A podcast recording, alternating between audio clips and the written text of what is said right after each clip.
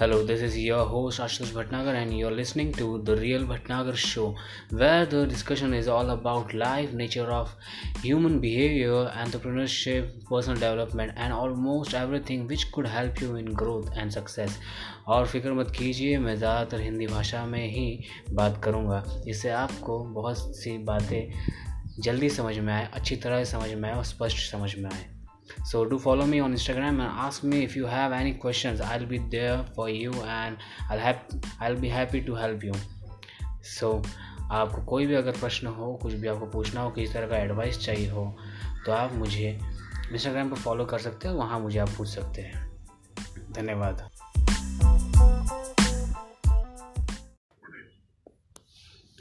Good morning दोस्तों, अब साढ़े नहीं सवा आठ बज रहे हैं सुबह के, और मैं कुछ वक्त से एक सिचुएशन से गुजर रहा एक्चुअली सफ़र कर रहा हूँ कि मैं बहुत स्ट्रेट बोलता हूँ, एक्चुअली मैं बहुत स्ट्रेट फॉरवर्ड हूँ।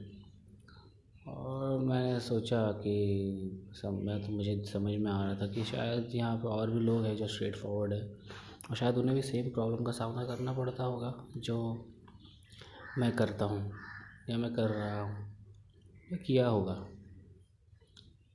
अब स्ट्रेट फॉरवर्ड मीन्स क्या? अब कुछ लोग उसे बदतमीज़ कहते हैं, कुछ लोग उसे ना समझ कहते हैं, कुछ लोग घमंडी कहते हैं, कुछ लोग एरोगेंट कहते हैं, ईगोइस्टिक कहते हैं, बहुत सारी चीज़ें कहते हैं। लेकिन अगर देखेंगे अगर आप तो ज़्यादातर जो स्ट्रेट फॉरवर्ड होते हैं, जो सीधा मुंह पर बोलते हैं कुछ भी हो और पीठ पीछे बातें नहीं करते, उनकी एक बहुत अच्छी बात है कि वो डरते नहीं हैं। डरते नहीं हैं इस चीज़ से कि लोगों के बारे में क्या सोचेंगे या क्या बोलेंगे, क्या होगा।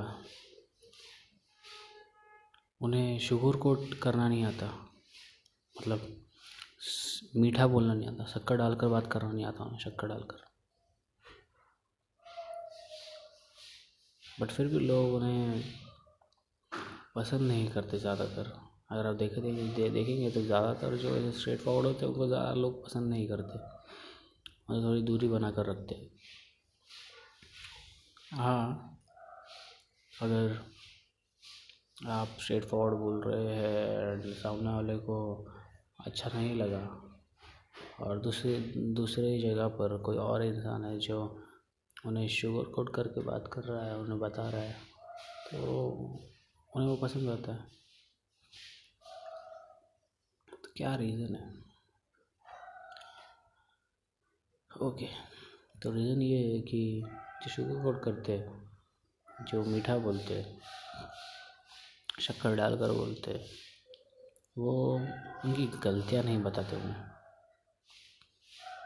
या उनकी खामियां नहीं बताते, खामियां नहीं बताते कमियां जो भी उनके प्रॉब्लम होते हैं, जहाँ कि वो सफ़र कर रहे हैं और क्या उन्हें करना चाहिए, वो सब वो नहीं बताते उन्हें। वो बस उनकी हाँ में हाँ मिलाते हैं, और जिससे सामने वाला इंसान अपना पोटेंशियल नहीं जान पाता है और वो अपने आप को उस कंफर्ट जोन से नहीं निकाल पाता है जहाँ से उसको निकलना चाहिए बहुत पहले, क्योंकि वो लाइक नहीं करता है स्ट्रेट फॉरवर्ड लोगों को। लेकिन वही दूसरी तरफ एक स्ट्रेट फॉरवर्ड इंसान, ये मैं इसलिए कह रहा हूँ, अगर आप के साथ आपके साथ में या आपके पास में, आपके फ्रेंड सर्कल में या फिर आपके फैमिली में कोई ऐसा है जो स्ट्रेट फॉरवर्ड है,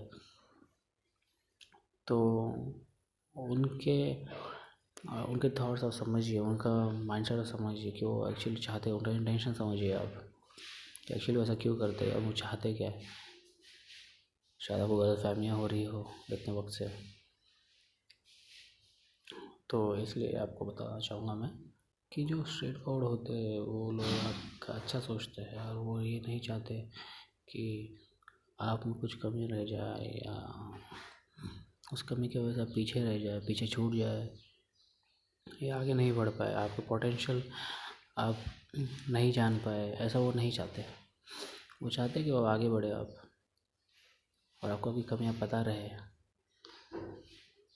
दूसरों से ज़्यादा, इसलिए वो आपको स्ट्रेट फॉरवर्ड आंसर देते हैं एंड आपको पसंद नहीं आता क्योंकि आपको अपने कंफर्ट जोन से बाहर निकला और आपको फीडबैक पसंद नहीं, वो भी क्रिटिकल वाले। याद रखिए कि कि जो फीडबैक्स होते हैं वो आपको इम्प्रूव करने के लिए मदद करते हैं,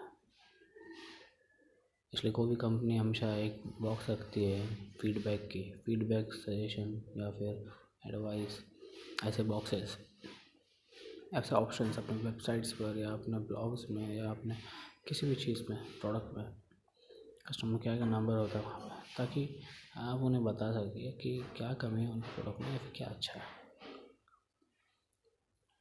अगर कोई स्ट्रेट फॉरवर्ड लोग मुझे सुन रहे हैं तो फिर सुनिए,